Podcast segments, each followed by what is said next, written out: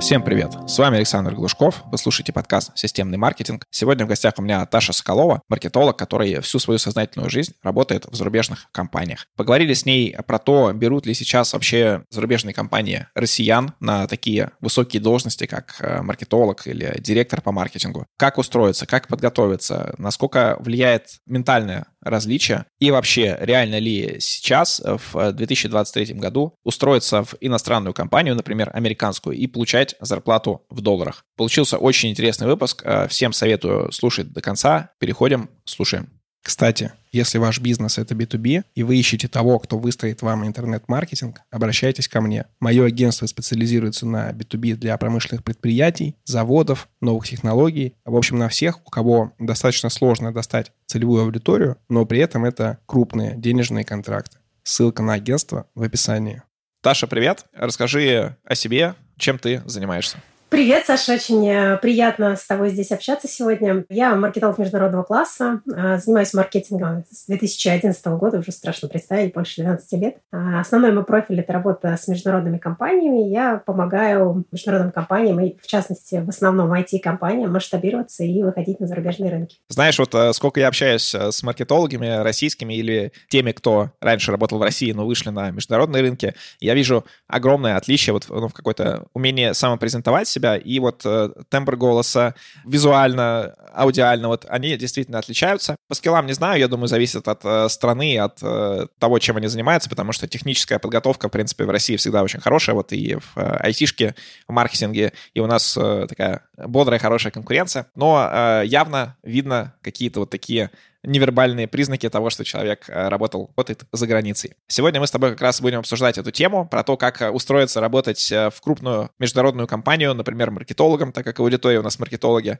И если вы живете сейчас в России, с учетом всех вот сложностей того, как взаимодействие с иностранными компаниями, насколько это все вообще сейчас реально. Давай ты э, кратенько расскажешь свою историю, как ты туда попала, и оттуда я тебе уже буду задавать дополнительные вопросы. А, окей. А, вообще такой забавный вопрос. Мне такие вопросы не часто задают, как туда попала. Я, в общем-то, оттуда и начинала, поэтому, в общем-то, я оттуда и не, не уходила, так получилось. На самом деле, вообще весь мой профессиональный путь, он начинался за рубежом. Моя первая работа, я работала на ресепшене в Египте. И так вышло, что просто благодаря этой работе в Хареке у меня очень развилась способность, во-первых, понимать любой акцент английского языка, практически кроме австралийского. Тут очень сложно, действительно. И, ну, во-вторых, как бы появились какие-то контакты международные. И когда я уже вернулась в Россию через несколько лет, я в принципе, решила, чтобы не потерять язык, устраиваться сразу в международные компании. Получилось так, что меня пригласили в одну компанию и в другую одновременно. Там была небольшая война из-за того, что у меня был международный диплом. И я выбрала ту компанию, которая была поближе к дому, если честно. И это была айтишная компания. И с тех пор, в общем-то, я из IT не уходила.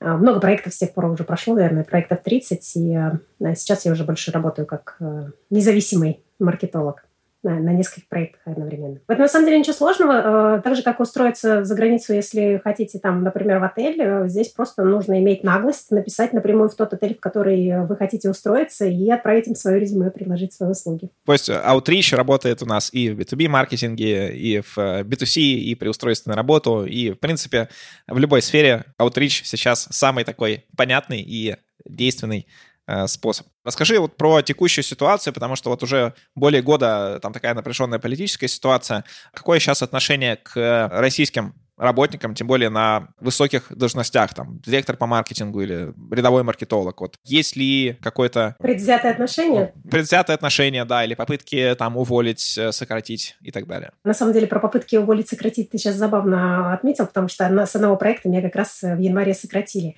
А, ну, там немножко даже это не совсем связано с тем, что я россиянка, потому что там, на самом деле, компания была основана экспатами в США, и там было сокращение связано именно с тем, что из-за текущей политической обстановки бизнес-модель, она устарела, и она и просто не вывозила, грубо говоря, такой штат, который существовал. Там уволили очень большое количество людей, там около 50, поэтому я это не связываю именно с тем, что я россиянка.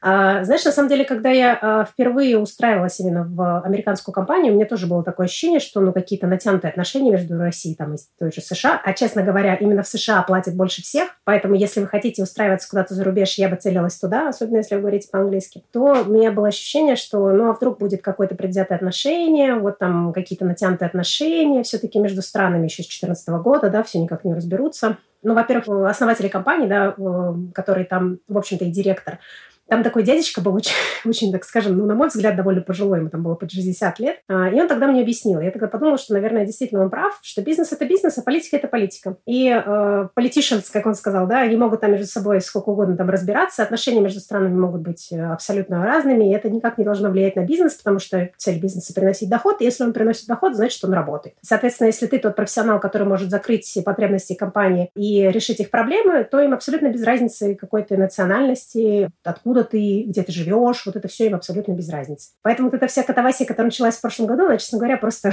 выбила меня абсолютно из колеи, потому что, ну, это абсолютный нонсенс для меня, что бизнес добровольно лишает себя огромного дохода, просто гигантского дохода, просто по каким-то политическим соображениям, потому что страны не договорились. Поэтому вот эти все компании, которые вот ушли из страны, они для меня ну, какие-то бизнес-аутсайдеры какие-то, ну, какие-то странные просто, потому что, ну, тот же Facebook, да, почувствовал там на себе впервые за всю историю компании, они сокращали штат, причем сильно сокращали, тысячами людей увольняли. Когда такое было у Facebook, вообще-то огромный конгломерат международный. Поэтому для меня, ну, это то, что происходило в прошлом году, полный бред. Но я подчеркиваю, что это никак не сказывается вообще на приеме на работу. Во-первых, потому что сейчас э, как бы в странах европейских, и в том числе и в США тоже, у них э, такая есть политика э, недискриминации нации. То есть они к людям, в принципе, любой национальности относятся лояльно. Главное, чтобы ты соответствовал там определенным требованиям. Кроме того, э, очень многие сейчас уехали за границу и там открыли какой-то свой бизнес. Это не только Дубай, хотя в Дубае, конечно, очень многие рванули. И сейчас действительно есть возможность работать на какую-то международную компанию, работать и получать зарплату в валюте, работая при этом на экспатов. То есть даже, в принципе, знания иностранного языка сейчас не везде требуются. А вот про язык мы с тобой немножко позже э, затронем. Мне, наверное, больше волнует э, какое-то различие ментальностей, наверное, потому что есть наши такие суровые маркетологи, наши советские, российские с одним подходом. При этом есть э, США простые американцы. Например, я зимой улучшал свой уровень английского, и у меня был преподаватель из Чикаго. Она, как преподаватель и в декрете, она совершенно не понимала, про что я с ней общался. Про маркетинг, про там B2B SaaS и вот эту всю историю. Но она из э, моих фраз, она мне их возвращала в таком формате, что он был лучше, чем сказал бы любой продажник, наверное, которого я знаю. Потому что, мне кажется, у многих американцев встроено в голову умение продавать, умение самопрезентации и презентации своего продукта. И это действительно даже от человека, который который не понимает ничего, оно звучит очень круто.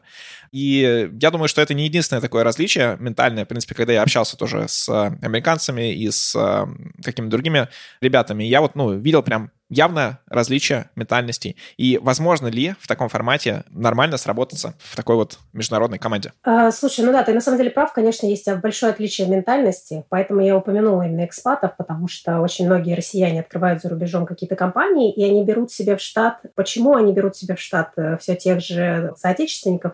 Просто потому, что им сложно работать, сработаться с местными, во-первых, но во-вторых, потому что местные просто дороже. Но, честно говоря, я согласна, что, возможно, в каких-то моментах американцы, как ты говоришь, говоришь, вшита возможность, э, способность их продавать. Возможно, действительно их это еще в школе, их э, этому обучают. У нас такого нет, да, у нас в школе никто не обучает, никакие бизнес-идеи нам не вкладываются, ничего. У нас даже экономика была такая довольно посредственная. Мне кажется, мы по большей части историю изучали. Возможно, это так и есть, но это заблуждение, что российские маркетологи не котируются. У нас есть э, одна отличительная способность. Кстати говоря, есть одна фишка, которая нас роднит с американцами. Мы очень большие трудоголики, особенно маркетологи, поэтому способны поддерживать ритм американцев. Американцы, как известно, они вообще могут без отпуска работать годами. И они работают и по выходным, и особенно если это их компания, ну, они, во-первых, сами работают там по 24 часа в сутки, от сотрудников, от своих требуют соответственно. Конечно, сейчас есть вот это айтишное веяние Силиконовой долине, когда нужно там балансировать между жизнью и работой, но, тем не менее, изначально как бы вот компании, которых руководство постарше, они вот такие. И с этим нужно как бы уметь смириться. Ну и плюс ко всему, российские маркетологи, они, поскольку у нас не было вот этой базы, вот этого как бы вшитого образования продажного, а мы как-то на собственном опыте привыкли делать маркетинг без бюджета или с минимальными бюджетами. То есть э, любой может быть звездой в маркетинге, когда тебе дают миллионы долларов. Любой. Ну, то есть просто вкинул тут в разные каналы, и там что сработало, масштабировал, поехали. И совсем другое дело, когда вот тебе дают там тысячу рублей,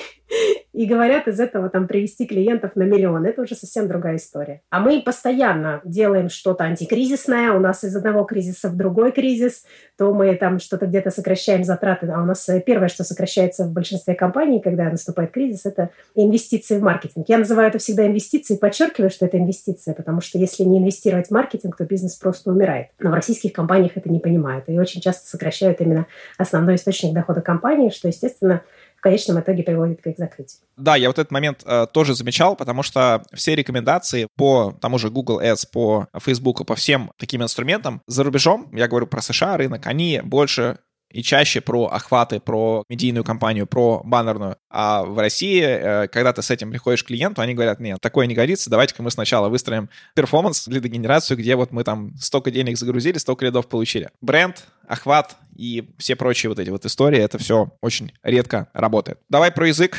Э, мы уже немножко затронули эту тему. Насколько страшно и какой уровень у тебя должен быть, чтобы выходить и нормально работать э, в компании, например, американской. Потому что вот я сколько не э, изучал английский там и с различными преподавателями или людьми, американцами и так далее, попадал в ситуацию, что с какими-то людьми мне там просто общаться легко, с какими-то хуже, потому что у них там другой акцент, не знаю, или там формулировки и я не совсем понимаю, насколько, например, я могу прийти и работать в такой компании, насколько мне было это понятно. Или достаточно тебе письменного английского, чтобы, по крайней мере, сначала зайти в компанию? Слушай, ну на самом деле, э, зайти, у нас цель-то не в том, чтобы зайти и тебя выкинули. На самом деле, кстати говоря, здесь очень важный момент, что у американцев даже в договоре прописано, что тебя могут просто уволить одним днем практически, там, или чуть ли не... Ну, то есть тебе даже могут не сообщать о том, что у тебя какие-то недочеты в работе, ты что-то делаешь не так, а просто в одночасье тебе говорят, все, через неделю, короче, ты уволен. И для них это нормально. То есть у нас так в стране не делается, да, у нас, если человек в штате, то его очень долго будут увольнять, и там через как-то там уговаривать, да, ну, у нас, в принципе, законодательство другое. Благо сейчас самозанятости, в принципе, возможности расширяются, так скажем. Но на самом деле здесь зависит все от того, э, во-первых, в какую компанию ты устраиваешься, если, опять же, к экспатам, то вполне возможно на каких-то должностях даже вообще не может не требоваться английский язык.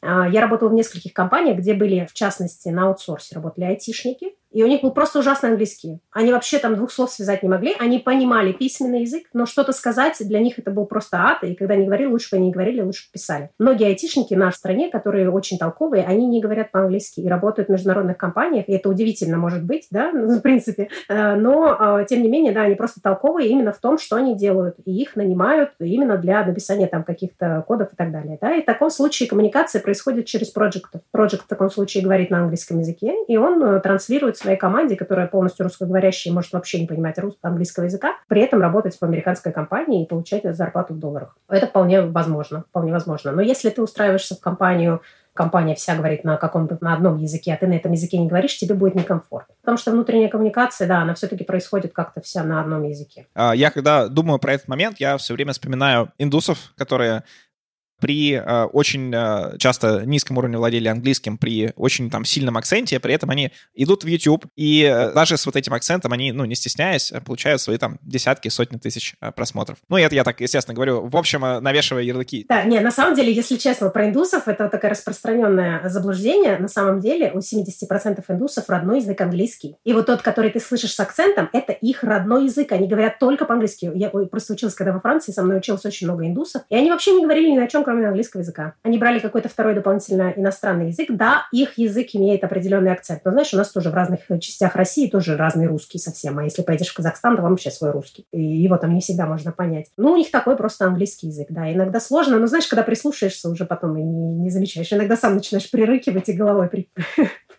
приматывать, да, они когда говорят так делают. Как-то я 10 дней проехал по Шри-Ланке, и вот я стал говорить на их английском языке. У меня, у меня все время такой есть э, прикол. Я просто очень еще в арабских странах пожила. И есть такое понятие, как араб English. Они говорят на английском, но при этом примешивают туда арабский, и звучит довольно прикольно. У них тоже твой акцент. Прислушаешься, тоже начинаешь за ними повторять, знаешь. Если устраиваешься в какую-то компанию, например, в Европе, а, ты должен помнить о том, что для них английский язык, он тоже не родной. И тут вообще можно отбросить все эти самые предубеждения, просто говорить, как ты хочешь, просто передавать смыслы словами, можешь в любом порядке, и тут вообще не заморачивайся. Если ты, конечно, не контент Э, креатор, который должен там на английском писать. Но опять же, да, когда я работаю с проектами, которые выходят на международные уровни, они очень грешат тем, что они хотят всегда нанять э, в свою компанию там пруфридера какого-нибудь, носителя языка, который будет пруфридить. Я тебе скажу, что есть пруфридеры, которых я пруфридила. Потому что, э, во-первых, то, что человек говорит на языке с рождения, вовсе не значит, что он говорит на нем грамотно. Отнюдь. У нас полстраны говорит неграмотно, несмотря на то, что они носители русского языка. А во-вторых, суть в маркетинге да, э, текстов и вообще смыслов, доносить вот этот смысл до людей, на которых ты целишься. если ты берешь вот этот сложный язык,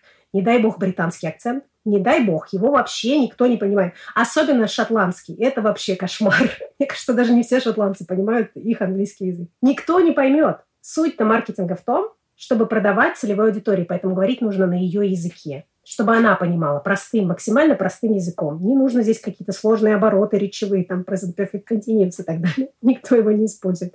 Нужно максимально простым языком доносить смысл. Да, про шотландцев э, тоже сталкивался с этим, когда исследовал конкурентов, э, смотрел, какие э, маркетинговые агентства быстро выросли в Европе, в Штатах и так далее. И там было одно агентство, которое мне очень понравилось, но они были шотландцами, и понять, что они говорят, вообще не представлялось возможности, поэтому даже вот эти вот интервью пришлось скипать и не узнавать их какие-то лайфхаки по тому, как вырасти. Язык мы с тобой разобрали, как я понимаю, бояться особо нечего, и, естественно, нужно его улучшать, но для начала вам хватит того э, уровня, на котором вы, скорее всего, сейчас говорите, а где-то вообще он не понадобится. Давай поговорим, где искать вакансии, потому что сейчас вот э, распространились HR, которые тебе в России подбирают какие-то компании, пытаются тебя устроить в зарубежной компании. Хороший ли это вариант, или лучше идти стандартным вариантом через резюме, CV, LinkedIn и все вот это вот с этим связано? Слушай, да про HR даже, кстати, изначально не подумала, но да, ты прав. Но здесь нужно понимать, что если ты еще довольно низкого уровня специалист, и к тебе такой HR приходит, то, скорее всего, это будет платно для тебя. Потому что меня тоже хантят э, периодически уже, ну, многие компании хантят меня из LinkedIn, хантят там э, даже из э, ВКонтакте периодически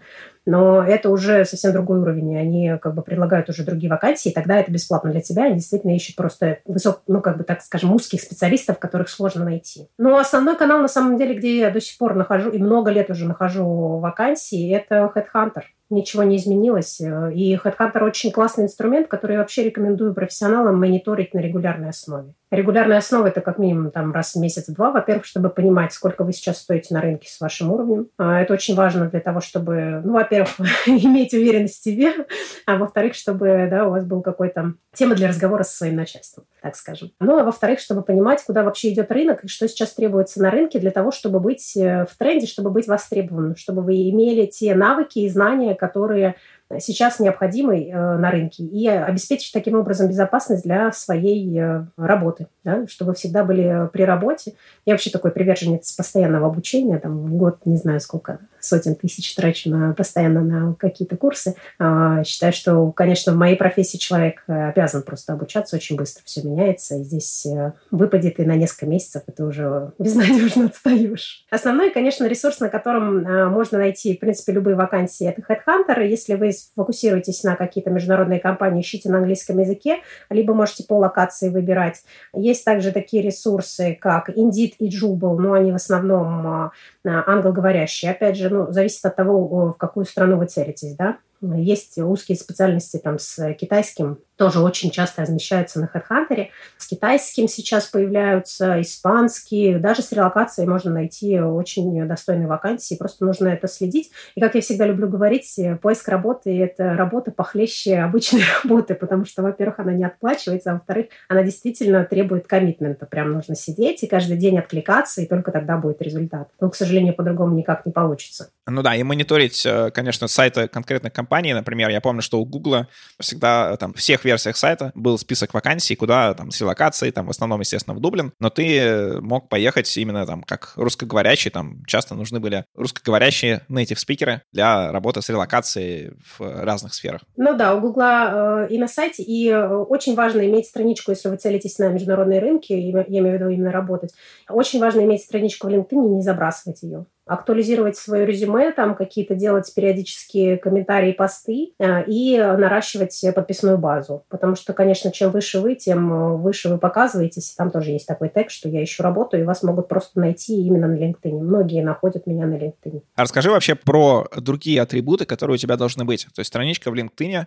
окей. Что еще? Потому что компании, которые ищут э, таких высокооплачиваемых работников, пускай и в, не в своей стране, а, например, э, в России, скорее всего, это какие-то крупные компании, у которых э, есть э, большое количество каких-то компетенций, которые должен обладать каждый сотрудник. Мы недавно разбирали тему цифрового этикета, поняли, что у нас он достаточно низкий. Насколько он выше в других странах, и что должно у тебя еще быть? То есть там опрятный внешний вид, э, какие-нибудь фотографии, ты должен быть не хмурым, а таким улыбающимся на фото. Что еще ты можешь такое привести? Э, ну да, когда мы говорим, в принципе, про заполненные социальные сети, это, конечно, должна быть э, нормальная фотография, где желательно, чтобы вы были один, потому что если вы используете свой профиль в профессиональных целях, ну, это просто разумно, чтобы были на фотографии вы там без семьи. Я понимаю, вы любите свою семью и хотите ее везде поставить, но здесь как бы работа, и здесь надо, чтобы выглядеть, так скажем, профессионально, нужно именно свое лицо показать. И плюс было бы неплохо, было бы неплохо, подчеркиваю, потому что айтишникам это дается очень тяжело, чтобы вы улыбались на этой фотографии. А айтишников вообще сфотографировать бывает очень сложно, а чтобы улыбались, так это вдвойне сложно. Ну хорошо, пусть будет серьезное лицо, но просто отдельно ваше лицо.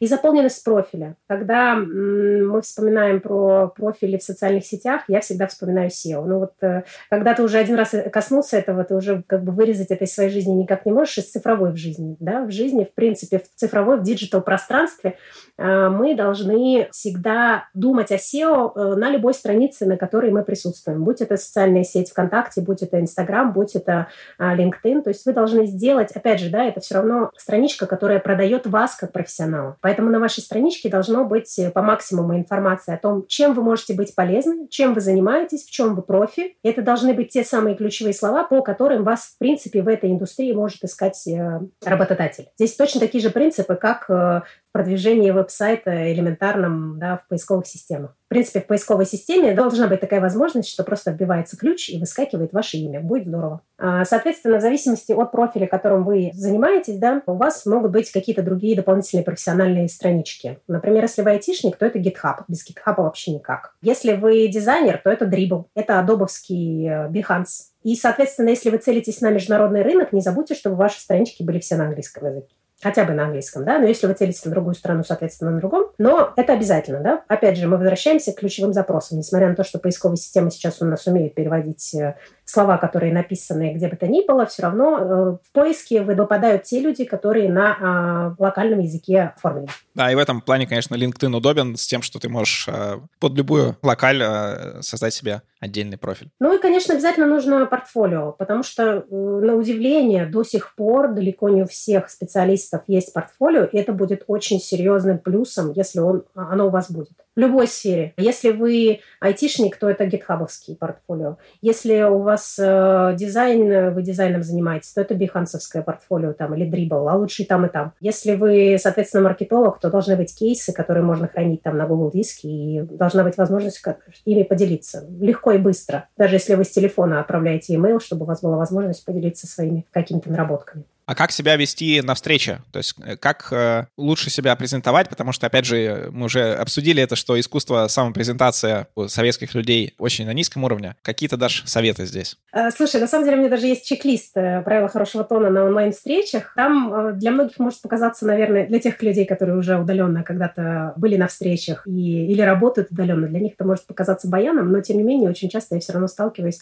с тем, что, ну вот первое на самом деле, если какой-то онлайн-встреча проводится, позаботьтесь о том, чтобы в вашем аккаунте была, ну, либо вообще не было фотографии, либо была нормальная фотография. Лучше, конечно, чтобы была нормальная фотография, потому что если у вас нет э, а, видеосвязи, то человек хотя бы будет себе представлять по фото, с кем он разговаривает, да? То есть если у вас нет возможности подключить видео, чтобы у человека была такая картинка, чтобы он видел, с кем он говорит. Надеть нужно удобную одежду, не обязательно далеко, не обязательно надевать костюм. Мне даже сложно себе представить сейчас, в какой сфере может потребоваться костюм. Ну, я не знаю, если вы какие-то трейдеры, может, заделаетесь. Хотя мне кажется, даже, даже в этом случае э, какой-то обычной опрятной футболки без пятен, жирных э, беляша, там, не знаю, каких-то красных разводов. Просто чистая одежда, опрятная. Это такие минимальные требования. Желательно включать камеру, если есть такая возможность, и э, желательно ее не включать, если у вас на заднем плане какой-то трэш. То есть, если у вас на заднем плане постеры э, с голыми женщинами, то тогда лучше, конечно, не надо. Ну или заблюрить, если есть такая возможность на Озоне сейчас, да. То есть, как бы здесь презентация, нужно помнить о том, что вы как бы лицо свое показываете и под этим подписываете. Поэтому нужно, конечно, чтобы все выглядело красиво. А, и, в принципе, если э, встреча запланирована довольно продолжительное время. Такое, например, бывает у айтишников, когда собеседование может затянуться там на два часа, там, особенно технические собеседования. Э, не зазорным будет иметь где-то в доступе рядом воду, чай или кофе принципе, его можно взять. Потом нельзя, ну, желательно, конечно, не опаздывать, если какое-то прям очень а, серьезное что-то случилось, желательно сообщить о том, что вы опоздаете, насколько вы опоздаете, и э, предложить э, собеседнику перенести время встречи, если ему это совсем неудобно. Это просто правило хорошего тона, этикет э, делового общения, в принципе, он и офлайн точно так же действует, здесь ничего не поменялось. Нельзя на встрече, на, на онлайн-встрече есть как ни странно, некоторые умудряются и жевать что-то, несмотря на то, что как бы это просто здравый смысл. Особенно на групповых каких-то совещаниях, встречах э, бывает, кто-нибудь там похрумкивает, еще забудет э, выключить микрофон, и это потом где-нибудь еще и записывается. Желательно, конечно, стараться не перебивать собеседника. Иногда в онлайне это, поскольку идет задержка видео и аудио, может такое случаться. В принципе, это не страшно, э, но стараться как-то выслушивать, не перебивать. А в некоторых системах даже есть возможность да, там, поднять руку, и, в принципе, это тоже неплохо. Если вы не говорите, не отвечаете на какие-то вопросы, то желательно выключить выключить микрофон, потому что, ну, все что угодно может случиться, там кошка прыгнет, еще там что-нибудь, или там кто-нибудь по телефону позвонит, и таким образом вы перебиваете совещание. Ну, э, особенно если несколько людей. Слушать можно и с выключенным микрофоном. Ну, и желательно не отвлекаться, да. Э, у нас э, есть такая привычка постоянно рядом держать телефон и там в него, в него посматривать. В принципе, это тоже считается нормальным, но желательно этим не злоупотреблять. Вот такие, наверное, основные требования к проведению онлайн-встреч. Таша, спасибо. Мне кажется, мы вот э, все моменты хотя бы так базово разобрали, э, сняли какие-то там страхи того, как идти в компании, про то, что сейчас там не берут россиян. Все не так, и все, в принципе, не сильно изменилось, хотя, конечно, в некоторых моментах э, что-то и поменялось. Напоследок, э, дай, э, наверное, наставление тем, кто все же все равно боится идти работать а, в зарубежной компании, и им кажется, что они не потянут. Слушайте, ну на самом деле мне даже сложно себе представить. Знаете, есть такая техника, а, которая, в принципе, помогает побороть любой страх, в том числе и страх каких-то действий. Да? Представьте себе, что случится самого страшного, если вы этого не сделаете. Или если вы это сделаете, но провалитесь. Вот, если так на самом деле подумать, то если вы отправляете свое резюме на какую-то вакансию, самое ужасное, что может случиться, вам откажут. Наверное, это больно и неприятно, когда тебя отказывают в первый, второй, третий раз. Но, знаете, после десятого раза как-то вообще становится все равно. Потому что ты рассылаешь, когда ищешь э, работу, столько резюме, ты не кладешь э, все яйца в одну корзину, и ты, э, в общем-то, особо и не целишься в какую-то конкретную компанию. Ты целишься в какую-то конкретную должность, и ты выбираешь, как когда мы поступаем в университет, да, ты сразу направляешь свои заявки сразу в несколько университетов. Какой-то из них тебя возьмет в любом случае. Так что второй совет – отправляйте много резюме. Не зацикливайтесь на одной вакансии, и э, пробуйте. На самом деле, только переборов вот этот страх, можно выйти на тот уровень, на который вы хотите. Всем спасибо за внимание. Подписывайтесь на мой телеграм-канал Глушков, нижнее подчеркивание, блог.